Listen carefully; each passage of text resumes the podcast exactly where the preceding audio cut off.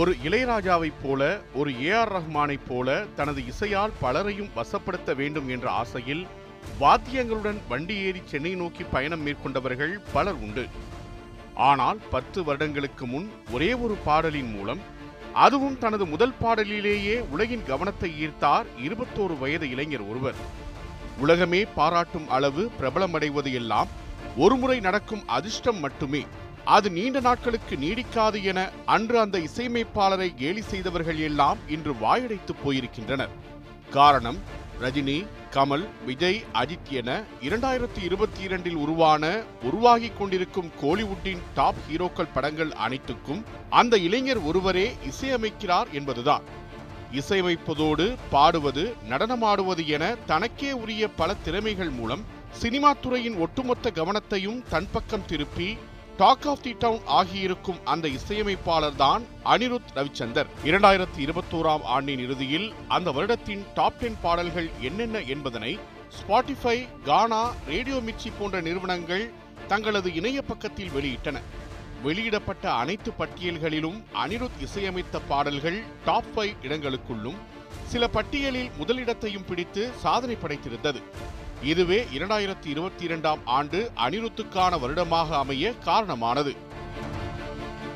முக்கியமாக 2021ஆம் ஆண்டு அனிருத் இசையில் வெளியான மாஸ்டர் திரைப்படத்தின் பாடல்கள் பெரும் ஹிட் அடித்ததோடு பின்னணி இசையும் பெரும் வரவேற்பை பெற்றது.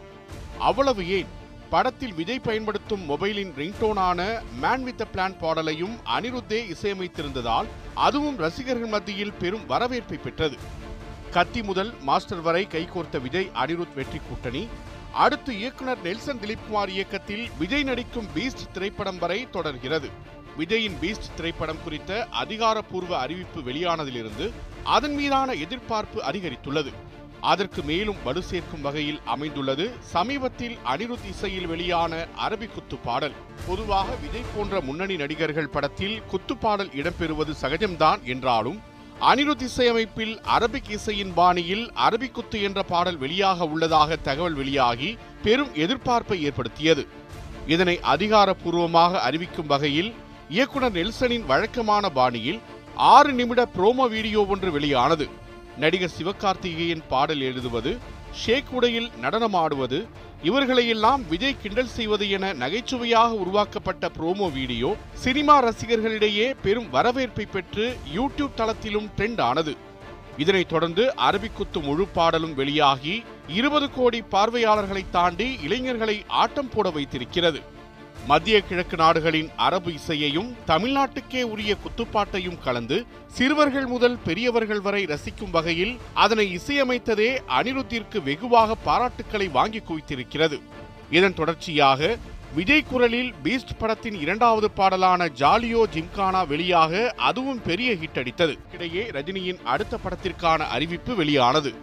எப்போதுமே ரஜினியின் அடுத்த படத்தை இயக்கப் போவது யார் என்பது பெரும் எதிர்பார்ப்பை ஏற்படுத்தும். இந்த நிலையில்தான் அந்த அறிவிப்பு வெளியானது. அந்த அறிவிப்பு வீடியோவில் ரஜினி, நெல்சனுடன் அனிருத்தும் இடம்பெற்றிருந்தார். பேட்ட தர்பார் படத்திற்கு பின் ரஜினி படத்தில் 3வது முறையாக அனிருத் இணைவதை இது உறுதிப்படுத்தியது. இதனைத் தொடர்ந்து கமலின் விக்ரம் படத்தின் கிளிம்ஸ் வீடியோ வெளியாகி அவரது ரசிகர்களிடையே அதகலம் செய்தது. ஏற்கனவே விக்ரம் படத்தின் தலைப்பு அறிவிப்பு வீடியோவில் இடம்பெற்றிருந்த பின்னணி இசையே ரசிகர்களை கவர்ந்த நிலையில் அதன் கிளிம்ஸ் வீடியோவிலும் அனிருத்தின் இசை பெரிய அளவில் பேசப்பட்டது. இதற்கு முன்பே கமலை வைத்து இயக்குனர் ஷங்கர் இயக்குவதாக திட்டமிடப்பட்ட இந்தியன் 2 திரைப்படத்திற்கும் அனிருத்தே இசையமைப்பாளராக ஒப்பந்தமாகியிருந்தார். விஜய், ரஜினி, கமல் ஆகியோரது படங்களில் இணைந்த அனிருத் தற்போது நடிகர் அஜித் படத்திலும் இசையமைக்க உள்ளதாக அதிகாரப்பூர்வ அறிவிப்பு வெளியாகியுள்ளது. இது குறித்து அஜித் படத்தை தயாரிக்கும் லைக்கா நிறுவனம் வெளியிட்டுள்ள அறிவிப்பில் அஜித்குமார் நடிக்கும் 62வது படத்தை விக்னேஷ் சிவன் இயக்க உள்ளார். அனிருத் இசையமைக்க சுபாஸ்கரன் தயாரிக்கிறார். இந்த ஆண்டின் இறுதியில் படப்பிடிப்பு தொடங்கும். அடுத்த ஆண்டு 2022 நடுவே படம் வெளியாகும். படத்தின் மற்ற நடிகர்கள் குறித்த தகவல்கள் விரைவில் வெளியாகும். அஜித்குமாருடன் கைகோர்த்ததற்கு லைக்கா நிறுவனம் மகிழ்ச்சி கொள்கிறது என்று தெரிவித்திருந்தது. வேதாளம், விவேகம் படங்களை தொடர்ந்து அஜித் அனிருத் கூட்டணி 3வது முறையாக இப்படத்தில் இணைகிறது. ரஜினி, கமல், அஜித், விஜயை தொடர்ந்து நடிகர் சூர்யாவின் தானா சேர்ந்த கூட்டம் படத்திற்கும் அனிருத்தே இசையமைத்திருந்தார். அந்த படத்தில் இடம்பெற்ற சொடக்கு பாடல் அடுத்த சில வாரங்களுக்கு இணையத்தையே ஆக்கிரமித்திருந்தது. இதன் தொடர்ச்சியாக சிறுத்தை சிவா இயக்கத்தில் சூர்யா நடிக்க உள்ள புதிய படத்திற்கும் அனிருத் இசையமைக்க உள்ளதாக தகவல் வெளியாகியுள்ளது. அனிருத் இசையில் விஜய் சேதுபதி நடிப்பில் விக்னேஷ் சிவன் இயக்கும் காத்துவாக்குல 2 காதல் படத்தின் பாடல்களும் இந்த ஆண்டு தொடக்கத்திலேயே வெளியாகி சமகால இளைஞர்களின் ரிங்டோனாக மாறியிருக்கிறது. சிவகார்த்திகேயன் நடிப்பில் உருவான டான் திரைப்படத்தில் அனிருத் இசையில் ஜலபுல ஜங்கு என்ற பாடல் ரசிகர்களை வெகுவாக கவர்ந்ததோடு இளைஞர்களை குத்தாட்டம் போட வைத்தது. அதனை வீடியோவாகவும் பதிவு செய்து சமூக வலைத்தளங்களில் ட்ரெண்ட் செய்தனர். இப்படியாக ரஜினி, கமல், அஜித், விஜய், சூர்யா, சிவகார்த்திகேயன், விஜய் சேதுபதி என கோலிவுட்டின் முன்னணி நடிகர்கள் அனைவரது படத்திற்கும் அனிருத் ஒருவரே இசையமைப்பாளராக ஒப்பந்தம் செய்யப்பட்டதுதான் தற்போது தமிழ் சினிமா வட்டாரத்தில் பேசு பொருளாக அமைந்துள்ளது. காரணம், ஒரே நேரத்தில் முன்னணி நடிகர்களின் படங்களுக்கு இசையமைக்கும் வாய்ப்பு இசைஞானி இளையராஜாவுக்கு பின் தற்போது அனிருத்துக்கே அமைந்துள்ளது என்பதால்தான். 1980களின் காலகட்டத்தில் இளையராஜா இசையமைக்கும் திரைப்படங்களும் அதில் வரும் பாடல்கள் எல்லாமே பட்டி தொட்டி எங்கும் ஹிட்டடிக்க எல்லா முன்னணி தயாரிப்பாளர்களும் நடிகர்களும் இளையராஜாவின் இசைப்பதிவு கூடம் இருந்த பிரசாத் லேப் முன்பு வரிசை கட்டி நிற்கத் தொடங்கினர்.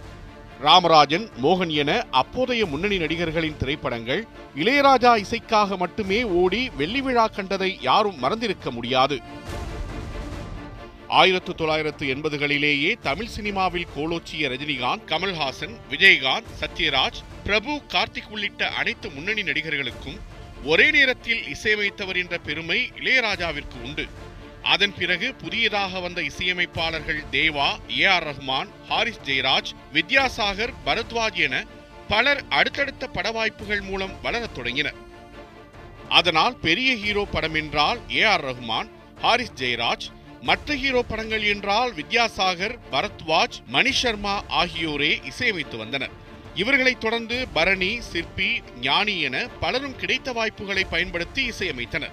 ஆனால் அவர்களில் ஒருவருக்கு கூட இளையராஜாவைப் போல ஒரே நேரத்தில் அனைத்து முன்னணி நடிகர்களின் படத்திற்கும் இசையமைக்கும் வாய்ப்பு கிடைக்கவில்லை. அது போன்ற ஒரு சூழலை தமிழ் சினிமாவில் மீண்டும் நிகழ்த்தி காட்டியுள்ளார் அனிருத் ரவிச்சந்தர். ஒரே சமயத்தில் ரஜினி, கமல், அஜித், விஜய், சூர்யா என முன்னணி நடிகர்களின் படங்களுக்கு ஒற்றையாளாய் ஒப்பந்தமாகி பம்பரமாக சுழன்று இசையமைத்து வருகிறார் என்றே சொல்ல வேண்டும். இத்தகையான சாதனையும் அங்கீகாரமும் அனிருத்திற்கு அவ்வளவு எளிதில் கிடைத்துவிடவில்லை. கடின உழைப்பிற்கும் பல்வேறு சர்ச்சைகளுக்கும் அதனால் ஏற்பட்ட இன்னல்களுக்கும் இடையே போராடி பெற்றவை. 1990ஆம் ஆண்டு சென்னையில் நடிகர் ரவி ராகவேந்திராவுக்கும் நடனக் கலைஞர் லட்சுமிக்கும் மகனாக பிறந்தவர்தான் அனிருத் ரவிச்சந்தர். அவரது தந்தை ரவி ராகவேந்திரா ரஜினியின் படையப்பா உள்ளிட்ட சில படங்களிலும் தொலைக்காட்சி சீரியல்களிலும் நடித்தவர். ரஜினிக்கும் ரவி ராகவேந்திராவுக்கும் என்ன தொடர்பு தெரியுமா? ரஜினியின் மனைவி லதாவின் சகோதரர் தான் இந்த ராகவேந்திரா. அனிருத்தின் தாத்தா S. V. ரமணன் ஆவணப்படங்கள், விளம்பரங்கள் மற்றும் இசையமைப்பில் சிறந்து விளங்கிய பன்முக கலைஞர். அனிருத்தின் கொள்ளு தாத்தா இயக்குனர் K. சுப்பிரமணியம் 1930களில் முன்னோடி திரைப்பட இயக்குநர்களில் ஒருவராக வலம் வந்தவர். பத்மசேஷாத்ரி பாலபவன் பள்ளியில்தான் அனிருத்தின் பள்ளி படிப்பு தொடங்கியது. இளம் பருவத்தில் பள்ளியின் பீப்பிள் லீடராக தேர்வு செய்யப்பட்டார். அவ்வப்போது பியானோக்களை வாசிக்க ஆர்வம் காட்டிய அனிருத் சரியான இசை பயிற்சியை மேற்கொள்ளட்டும் என தாயார் லட்சுமி அனிருத்தை பியானோ பயிற்சிக்கு அனுப்பியுள்ளார். அங்கே பியானோவோடு இதர பல இசைக்கருவிகளையும் வாசிக்க கற்றுக்கொண்டுள்ளார் அனிருத். பள்ளியில் கர்நாடிக் ஃபியூஷன் இசைக்குழுக்களின் ஒரு அங்கமாக இருந்திருக்கிறார். லயோலா கல்லூரியில் சேர்ந்த பிறகு தனது நண்பர்களுடனும் இதர இசைக்குழுக்களுடனும் இணைந்து ராக் வகை இசையை அதிகம் வாசித்து பழகியுள்ளார். கர்நாடக இசையின் அடிப்படைகளை கற்றுக்கொண்டவருக்கு கிளாசிக்கல் பியானோவை பற்றி தெரிந்து கொள்வதில்தான் ஆர்வம் அதிகம். இதற்காக லண்டனில் உள்ள ட்ரினிட்டி காலேஜ் ஆஃப் மியூசிக் நடத்திய தேர்வில் தேர்ச்சி பெற்றார். இது அவருக்கு சினிமா சம்பந்தமான இசையின் நுணுக்கங்களை புரிந்து கொள்வதற்கு உதவியது. அனிருத் தனது பள்ளி நாட்களில் A. R. ரஹ்மான் நடுவராக இருந்த ஒரு தொலைக்காட்சி நிகழ்ச்சியில் வாசித்துள்ளதாகவும் ஒரு நேர்காணலில் தெரிவித்திருந்தார். பள்ளி மற்றும் கல்லூரியில் இசைக்குழுக்களுடன் இசையமைத்துக் கொண்டிருந்த அனிருத்தை சினிமாவின் பக்கம் திருப்பியது அவரது உறவினரும் சினிமா வாழ்க்கைக்கு வழிகாட்டியுமான நடிகர் தனுஷ் தான். ஒரே குடும்பத்தைச் சேர்ந்தவர்கள் என்பதால் தனுஷுக்கும் அனிருத்துக்கும் நெருக்கம் உண்டு. அந்த வகையில் தனுஷ் இயக்கிய 10க்கும் மேற்பட்ட குறும்படங்களுக்கு அனிருத் இசையமைத்தார். அப்போதுதான் சினிமாவிற்கான இசை எப்படி இருக்க வேண்டும் என்பதை கற்க ஆரம்பித்தார் அனிருத். சினிமாவில் இசைக்க தயாரான அனிருத்திற்கு முதல் வாய்ப்பு கல்லூரி பருவத்திலேயே கிடைத்தது. அந்த படத்திற்காக பல மாதங்கள் உழைத்து நிச்சயம் அதன் மூலம் பெரிய இசையமைப்பாளர் ஆகிவிடலாம் என்று எண்ணியிருந்த அனிருத்திற்கு அதிர்ச்சி காத்திருந்தது. அனிருத் இசையமைக்கவிருந்த அவரது முதல் படம் பாதியிலேயே தடைப்பட்டது. முதல் படமே தடைப்பட்டதால் 19 வயது இளைஞனான அனிருத் மிகுந்த மன உளைச்சலுக்கு ஆளானார். அது என்னை வாட்டியது என்று தனியார் ஊடக பேட்டி ஒன்றில் தெரிவித்தார். மன உளைச்சலில் இருந்து மீண்டு வந்த அனிருத் அடுத்தடுத்து 25 இண்டிபெண்டன்ட் பாடல்களுக்கு இசையமைத்து தமிழ் சினிமாவின் முன்னணி இயக்குநர்கள், தயாரிப்பாளர்கள் என அனைவரிடமும் கொடுத்து வாய்ப்புக்காக காத்திருந்தார். இசையமைப்பதற்கு எங்கிருந்தாவது அழைப்பு வரும் என்று காத்திருந்த அனிருத்திற்கு அருகிலிருந்தே அந்த வாய்ப்பு வந்தது. தனுஷ் மற்றும் ஸ்ருதிஹாசன் நடிப்பில் தாம் இயக்கவுள்ள 3 படத்திற்கு இசையமைக்குமாறு அனிருத்திடம் கேட்டார் ஐஸ்வர்யா ரஜினிகாந்த். ஆனால் ஆரம்பத்தில் அதற்கு மறுப்பு தெரிவித்தார் அனிருத். குறும்படங்களில் அனிருத் இசையமைத்தது தனுஷ் மற்றும் ஐஸ்வர்யாவை கவரவே, அதனை வெளிப்படுத்திய பின்னர் அனிருத் 3 படத்தில் இசையமைக்க ஒப்பந்தமாகியுள்ளார். காதல் தோல்வியால் துவண்ட இளைஞன் பாடல் ஒன்று தனுஷின் குரலிலும் அனிருத் இசையிலும் படத்தின் முதல் பாடலாக கம்போஸ் செய்யப்பட்டது. அனிருத் டியூனை போட அதற்கு ஏற்றவாறு தமிழும் ஆங்கிலமும் கலந்து தங்கிலீஷில் அடுக்கடுக்காக வரிகளை அடுக்கினார் தனுஷ். வெறும் 20 நிமிடத்தில் மொத்த பாடலின் கம்போசிங்கும் முடிந்துவிட்டது. ஆனால் அப்போது அவர்களுக்கு தெரியவில்லை அந்த பாடல் உலக மகாஹிட் பாடலாகும் என்று. 3 படத்திற்காக இசையமைக்கப்பட்ட பாடல் அதிகாரப்பூர்வமாக இல்லாமல் இணையத்தில் வெளியானது. அப்படி வெளியாகிய சில நாட்களிலேயே அப்பாடல் இளைஞர்கள் மத்தியில் மிகவும் பிரபலமாக ஆரம்பித்தது. பாடல் பிரபலமாவதை கவனித்த படக்குழுவினர் உடனே ஒய் திஸ் கொலவெறி என்று தலைப்பு வைத்து அந்த ஒரு பாடல் மட்டும் அடங்கிய சிடியை வெளியிட்டனர். சோனி நிறுவனம் ஒய் திஸ் கொலவெறி டி பாடல் உருவான விதம் என்று தனுஷ் பாடும் வீடியோவை இணையத்தில் வெளியிட்டது. வெளியிட்ட அன்று முதல் கொலவெறி கொண்டு தமிழ்நாடு, இந்தியா என உலகம் முழுவதும் பிரபலமாகி அதற்காக அன்றைய பிரதமர் மன்மோகன் சிங் தனுஷை அழைத்து விருந்து வைக்கும் அளவிற்கு சென்றது. ஆனால் மறுபுறம் தமிழ் பாடலாசிரியர்கள், இசை விமர்சகர்கள் கடுமையாக இந்த பாடலை விமர்சனம் செய்தனர். ஏற்கனவே தமிழ் சினிமா பாடல்களில் தமிழ் வார்த்தைகளின் உபயோகம் குறைந்துவிட்ட நிலையில் தனுஷின் இந்த நேரடியான தமிழ் கொலை புதிய ட்ரெண்டை சினிமாவில் உருவாக்கியிருப்பதாக குற்றம் சாட்டினர். இதுபோன்ற விமர்சனங்கள் பல இருந்தாலும் ஒய் திஸ் கொலவெறி டி பாடல் மட்டுமல்லாது 3 படத்தின் மற்ற பாடல்களும் வித்தியாசமான இசை வடிவத்தை கொண்டிருப்பதாக அனிருத்திற்கு பாராட்டுக்களை பெற்று தந்ததோடு அதே அனிருத் தனுஷ் கூட்டணி சிவகார்த்திகேயனின் எதிர்நீச்சல் படத்திலும் தொடரவும் ஒரு காரணமாக அமைந்தது. ஒரு பாடல், 2 பாடல் என்றில்லாது முழு ஆல்பமும் ஹிட் கொடுக்க வேண்டும் என்பதே ஒரு இசையமைப்பாளராக அனிருத்தின் ஆசை. அது 3 மற்றும் எதிர்நீச்சல் பாடல்களின் மூலம் சாத்தியமானது. எதிர்நீச்சல் படத்தின் எதிர்நீச்சலடி என்ற பாடலில் வடநாட்டின் ஹனிசிங்கை தமிழ் பாடலில் அறிமுகப்படுத்தியதோடு தமிழில் ஹிப்ஹாப் ஆதியின் அறிமுகத்திற்கும் வழிவகுத்தது. மேலும் லோக்கல் பாய்ஸ் என்ற பாடலில் அனிருத்தும் சிறப்பு தோற்றத்தில் நடித்து முதன்முதலாக வெள்ளித்திரையில் தோன்றினார். படம் வெளியாகி பெரும் வெற்றி பெற்றதோடு பின்னணி இசையும் பெரிதாக பாராட்டப்பட்டது. இதனால் அடுத்தடுத்த பட வாய்ப்புகள் குவிய தொடங்கின. விஜய் நம்பியார் இயக்கத்தில் தமிழ் மற்றும் ஹிந்தி என 2 மொழிகளில் வெளியான டேவிட் திரைப்படத்தில் 6 இசையமைப்பாளர்களில் ஒருவராக ஒப்பந்தமானார் அனிருத். படத்தின் 9 பாடல்களில் அனிருத் இசையமைத்த கனவே கனவே பாடல்தான் இன்று வரையிலும் அனைவரது பிளேலிஸ்டிலும் இடம்பெறும் பாடல். ஹிந்தியிலும் அந்த பாடல் பிரபலமானதோடு அனிருத்தை பாலிவுட்டிலும் அறிமுகம் செய்தது. அதிலிருந்து வணக்கம் சென்னை, வேலையில்லா பட்டதாரி, கத்தி, மாரி, வேதாளம், பேட்ட தர்பார், மாஸ்டர், டாக்டர் என ஹிட் ஆல்பங்களாக கொடுத்து இன்று கோலிவுட்டின் முன்னணி கதாநாயகர்களின் படங்களுக்கு இசையமைக்கும் அளவிற்கு வளர்ந்துள்ளார். திரைப்படங்களுக்காக வாசிப்பது வாடிக்கையானாலும் அவ்வப்போது இண்டிபெண்டன்ட் ஆல்பங்களையும் வெளியிட்டு வந்தார். 21 வயதில் ஒய் திஸ் கொலவெறி டி பாடல் முடித்த கையோடு தனுஷ், அனுஷ்கா நடிப்பில் பிரபல கிரிக்கெட் வீரர் சச்சின் டெண்டுல்கருக்காக சச்சின் ஆண்டம் பாடலை இசையமைத்தார்.